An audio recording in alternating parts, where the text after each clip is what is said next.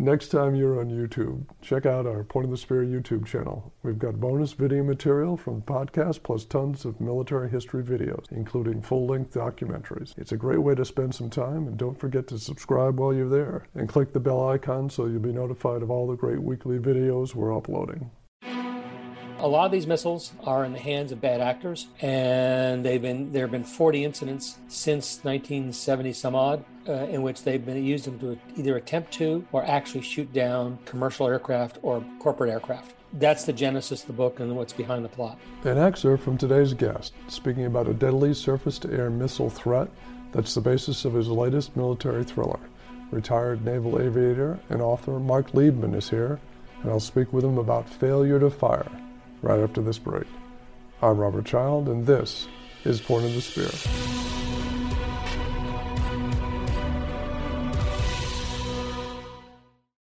March 25th is National Medal of Honor Day, and my new book, Immortal Valor, about the Black Medal of Honor recipients of World War II, is out now.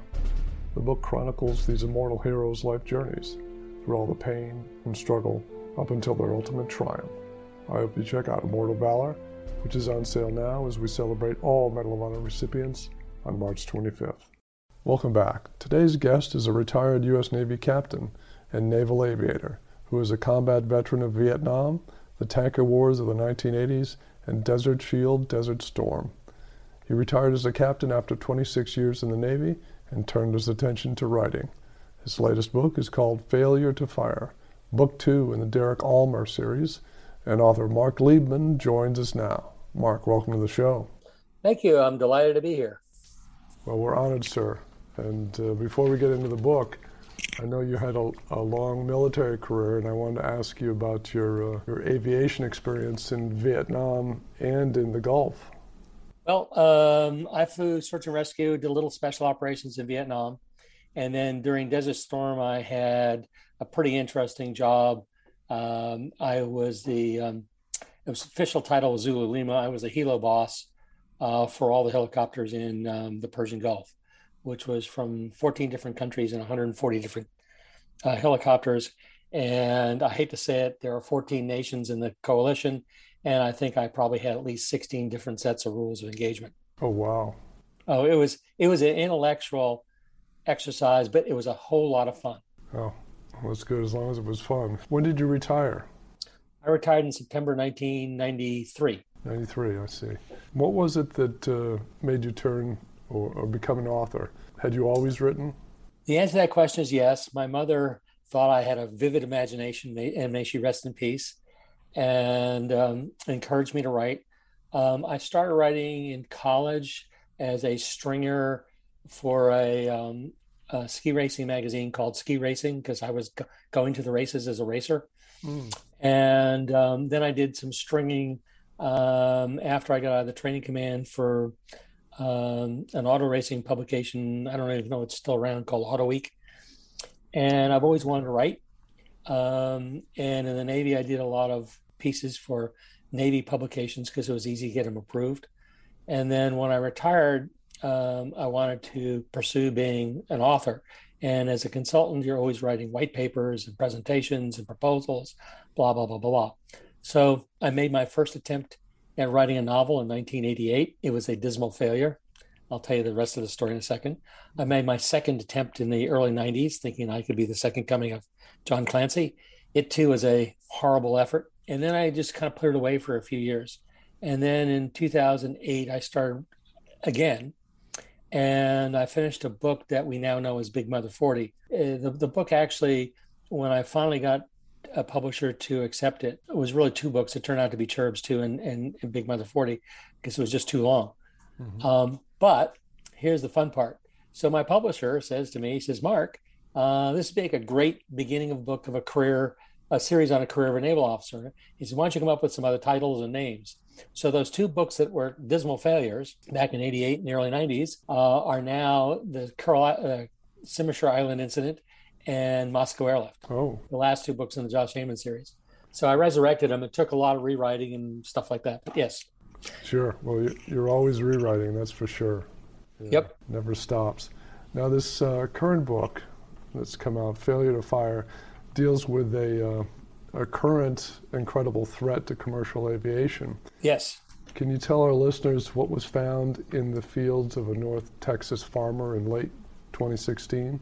Yeah, this is fictitious, but the book starts off with them finding uh, four four MANPADS, which is a shoulder-mounted surface-to-air missile known as a man portable air defense system. And these things are readily available. Uh, there are hundreds of thousands of them out there. They're made by the Chinese, they're made by the Russians, they're made by the Brits, the French, and the US primarily. The difference between the US, or I'll call the Allied systems, and the others are the fact, uh, performance aside, is that they all have a, a life limit, so to speak. And the life limit is that at the end of a period of time, the software and the computer in it goes stupid. You can't mm. revise it. The Soviets are not that, and the Chinese are not that circumspect, at least to my knowledge. Now, that doesn't mean that they don't. Uh, it just means that they're not they're not circumspect. So anyway, uh, a lot of these missiles uh, are in the hands of bad actors, and they've been there have been 40 incidents since 1970 some odd uh, in which they've been used them to either attempt to or actually shoot down commercial aircraft or corporate aircraft. That's the genesis of the book and what's behind the plot. Now, I mentioned current credible threat. A large shipper just made an announcement um, with a counter defense system. Can you, can you talk about that? Sure. So, Federal Express just announced that it's applying to the FAA to put what is known as DIRCM or Direct Infrared Countermeasure Systems on some of their smaller freighters. And this is an outgrowth of a program that started actually in 2004 when the federal government approached FedEx and DHL and actually an airline to put these systems on their aircraft. Now, ultimately, for reasons known only to Broccoli and God, uh, the FAA and the U.S. government did not decide to do it, uh, even though the threat is has actually gotten worse since then. Mm. But D- FedEx has a lot of smaller aircraft. I'm saying smaller, corp- smaller airliners that they use as freighters that go into some places that are uh, not real nice. And already we've had one DHL and one FedEx freight uh, aircraft been shot at by San, uh, MANPADS. The DHL freighter managed to crash land and in, in Baghdad, and everybody walked away. The airplane was a mess. So they're out there. I think this is what's behind the system. The the study, and, and this is uh, when it was done, showed that the, the systems weigh less than 500 pounds which is essentially two passengers and their baggage. They're self-contained. They don't really need any a whole lot of maintenance. They're reliable because the, the, U.S. military has them on pretty much everything, mm-hmm. and they work. The cost of installing them and maintaining them is about, depending on the size of the airplane, the number of passengers, and how much how far the airplane flies, is somewhere between thirty and fifty cents per passenger per flight. Now, wow. as I asked, uh, I can't I, I can't go there because it's a breach of confidentiality. But anyway, sure. Um, yeah. the, the, the question really is is from a risk perspective, does an airline want to take that risk? Because if one gets shot down and they're they were known to talk down, uh, turn down the system, even contemplated it, the financial penalties are going to be enormous. Yeah, to say nothing of the value of the stock. Absolutely, repercussions will be tremendous.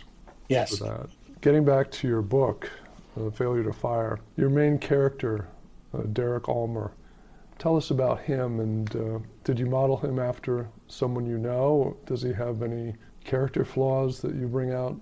Well, I'll answer the character flaws first. And Derek is, in some ways, like me, somewhat impetuous. You charge off and do things, and you sometimes don't think about the consequences to others around you. Uh, not necessarily bad consequences, but uh, you go off and do things, and other people either get hurt or worried or concerned, but you're doing what you think is right, and generally it is right, and you're more interested in the results. As far as the uh, is he modeled after anybody? No, not really. The name uh, is kind of interesting. My mother's maiden name was Ulmer, um, so that's how he hmm. got his last name. And his, from a from a perspective of who he is, he's a Navy helicopter pilot, and he, he's in the special ops community. I mean, there's nothing really special about his background, other than the fact he's a ski racer back in college. He's pretty good at what he does, and he's run across uh, the bureaucracy and what we refer to in the Navy as a shoe clerks. Who, and then he decides to, uh, at the end of his obligated commitment, get out, going back into the, going to the reserves, and become a contract pilot for the uh, Central Intelligence Agency. I hope you're enjoying this episode. Next time, be here for best-selling authors Andrews and Wilson when I speak with them about their latest W.E.B. Griffin thriller, Rogue Asset. Griffin, if you've read any of his stuff, he's very particular type of prose, and his voice is very unique. And uh, you know, it's not like it's not like Andrews and Wilson. And we we sort of said that Tom like, you know, you know, we don't write like him. He's like, oh, I know, I know. He's like, and here's my advice to you guys. I want you to just tell the best story that you can, uh, and write it your way. Pay homage to the characters and the ethos and the canon of the Presidential Agent series, but do not, whatever you do, do not try to write like him because you will fail. That's next time. March 25th is National Medal of Honor Day, and my new book, Immortal Valor, about the Black Medal of Honor recipients of World War II, is out now. The book chronicles these immortal heroes' life journeys through all the pain and struggle up until their ultimate triumph. I hope you check out Immortal Valor, which is on sale now as we celebrate all Medal of Honor recipients on March 25th. Now back to the conversation. Now, this is the second book in the series. Yes. Do you have the number of books planned that you want to do in this series? Do you have an idea of, of the layout? It's... Yeah. So I, the first book is called Flight of the Pawnee, and in it, Al Qaeda sends somebody to the United States with the goal of killing at least 10,000 Americans in one attack. The book takes place primarily in North Texas, although the backstory and the bad guys are obviously not in North Texas uh, in the beginning. And he, the, the bad guy, figures out how to do this, and I will guarantee it will keep you up awake at night. The genesis of the series is that I've decided to pick four threats to the U.S. economy, so to speak, or the United States, that people don't talk about, you don't read much about, and write novels about them. So, Flight of the Pawnee is about one. We've talked about Failure to Fire, which is about the Manpads threat. Uh, the next one, uh, I literally am about to start writing on early next week because I got some administ- what I call administrivia to do, and it's going to deal with a uh, a threat.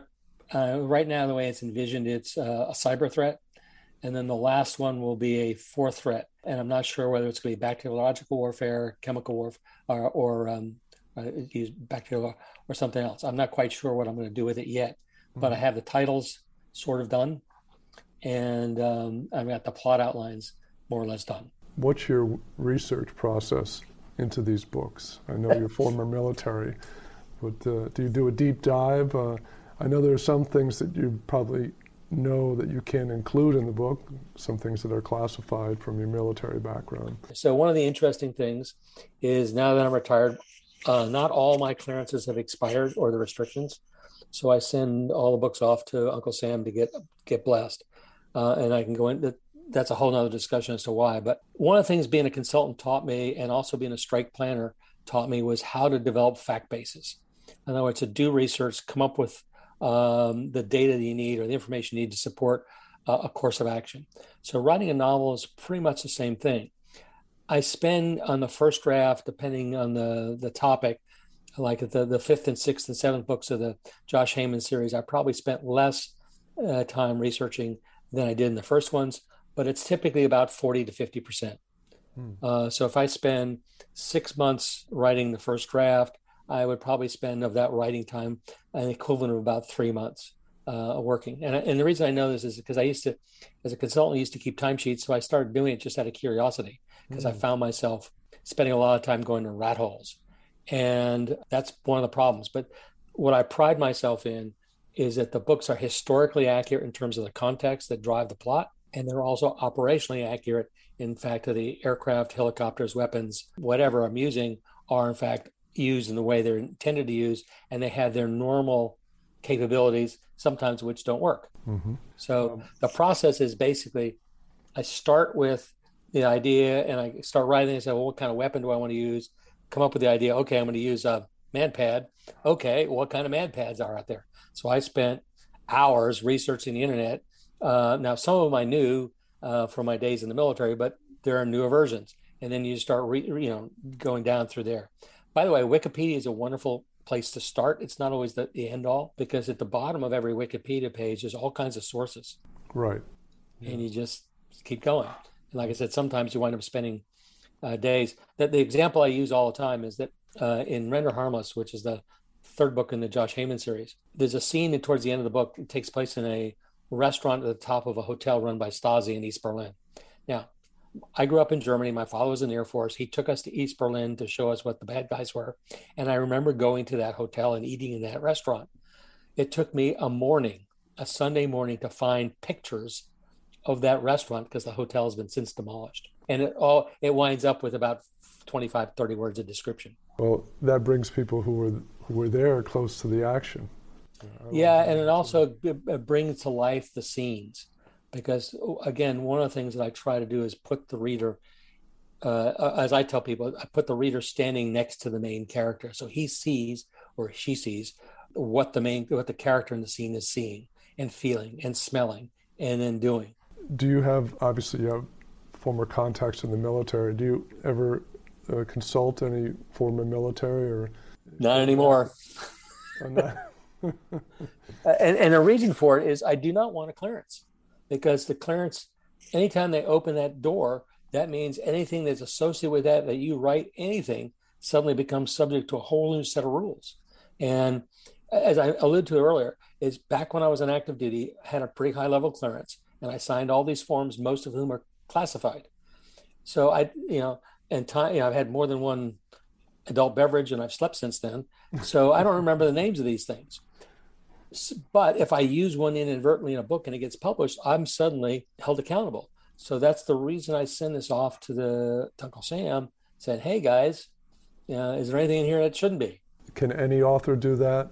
Send that off to a certain office in the government to have it cleared? Yes. Uh, however, the rules are different from people who are on active duty or in the reserves and currently drilling as a reservist and retirees. I don't know what it is for the non-military people process doesn't take long. It takes about 45 to 60 days, 65 days. It doesn't cost you anything. There's a form you fill out, at least in the Navy, there's an instruction you have to follow. There's a form you fill out, and there's a letter that you have to send that goes with the manuscript, and then you get it back. And sometimes you get a phone call or an email saying, hey, we've got concerned about ABC, and you have a conversation. And then sometimes it's really simple to change. Uh, other times it requires rewriting whole sections of the book. And um, uh, with one of my books, I had to do it three times. Wow. Well, yeah is it concerning tactics or equipment or? Well, one was um, one was because in, in the Simushir Island incident, I have a pretty detailed description of the the Seventh Fleet spaces on board the USS Blue Ridge, which is the flagship. So they said, "Could you dumb that down a bit?" Well, I could, but when I'm talking about a guy talking in a passageway and turning left and turning right and going into a room, you know, this this or a compartment, uh, it, it makes it, it was a little more complicated than just you know editing. The other thing that they wanted was I used the name, a couple names that I thought were open source. As it turns out, no. So we had to change those. That's that was just basically find and replace. And then the third one was I put a camera, a type of camera, on a, a Navy airplane, which it was installed on, and I talked about its the resolution of the images. And I used Wikipedia as my source because it had a detailed description of these cameras, which, by the way, are available to the public mm. uh, to buy, and the film, which is very expensive, and now it's only made by one company in the world, and because they're still used. But uh, and I talked about the resolution, and they were uncomfortable with me referring to the resolution of these these cameras because I even dumbed that down, knowing what the real resolution was. And they said, Can you dumb it down even farther? And we prefer if you don't talk about it. And I said, Look, here's my source. Okay. And I gave them the Wikipedia link and I said, This is what's in Wikipedia. And I said, I'm on the, the safe side of that. yeah. yeah. Do you use a lot of citations? I know in nonfiction, obviously. No, in, in, novels, that's an it's not a good thing to do. So what you do is you let's say this is describing a system, but then you describe it. But if a character refers to it, let's say they're talking about NIIRS, which is the image quality system used by uh, the National Reconnaissance Office.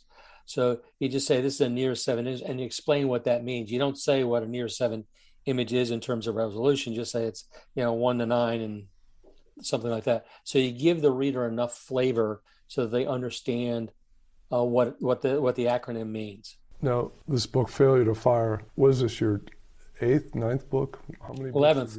Eleventh. Yeah. yeah. The Josh Haman series has seven in it. The I've, I've started writing an Age of Sail series. The first two are out, and the third one will be out in August ish. Uh, I'm saying summer. Um, mm-hmm. We're shooting for July, but August is probably when it'll come out, and it'll be a seven book series.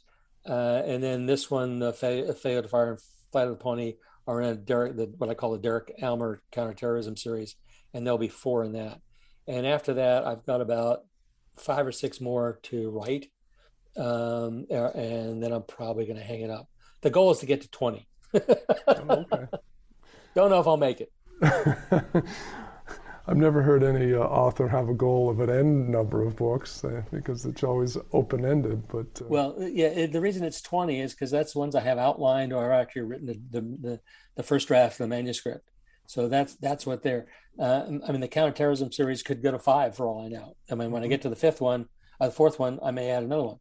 Um, the Josh Haman series, despite a lot of readers wanting me to write another one, it, it's done. I'm finished with it. The Age of Sail series uh, started out as four. It's now seven. It may go to eight. It may go back to six. I think I'm under contract for seven. So that's probably what it'll be. But I have, but the publisher and I have talked about uh, when I get to six, which is where, because I've written the first five, at least from a draft perspective. When I get to the sixth one, um, I'm running into some interesting things because the characters take over. When you're writing a book, you become the character in that scene. And they're doing things that I hadn't planned in my outlines and um, so I'm g- going down a direction that I literally did not envision when I started writing the series. So it may be six. It's planned for seven, but it may end at six. And then I've got a couple other novels that I want to do, and also one nonfiction book. That's great. I, I love it when uh, a character does something that you don't expect, or if you're writing it. I didn't know he would do that. yeah, well, because you're literally uh, the actor or the that man or woman when you're writing, and you go, holy feces, Batman. Yeah. Yeah, um, yeah. and then you and, and, you read it, and it's logical when you're writing it, and then when you go back and re reread it, and when you're polishing and editing, you go, "Holy crap! Yeah. How'd that happen?" Yeah, exactly. Something somebody came in and wrote, rewrote this for me. yep, yep. Well, this current book is called Failure to Fire. It's the second book in the Derek Ulmer series. Mark, thank you so much for coming on today. It's been my pleasure and my honor, and hopefully we can do it again. Absolutely. That's it for this episode. Thanks again for joining me. Next time, be here for best selling authors Andrews and Wilson when I speak with them about their latest W.E.B. Griffin thriller, Rogue Asset. Griffin, if you've read any of his stuff, he's very particular type of prose, and his voice is very unique. And uh, you know, it's not like it's not like Andrews and Wilson. And we we sort of said that time, like you know, you know, we don't write like him. He's like, oh, I know, I know. He's like, and here's my advice to you guys. I want you to just tell the best story that you can uh, and write it your way. Pay homage to the characters and the ethos and the canon of the Presidential Agent series, but do not, whatever you do, do not try to write like him because you will fail. That's next time. And if you like what you hear, leave a review or a rating or just click the follow button. And be sure to check out our new Point of the Spear YouTube channel with bonus video material plus full military history documentaries. There's tons to explore, and I hope you check it out. I'm Robert Child, and this is Point of the Spear. Music licensed from AudioBlocks.com. Point of the Spear is produced by RSC Media Group.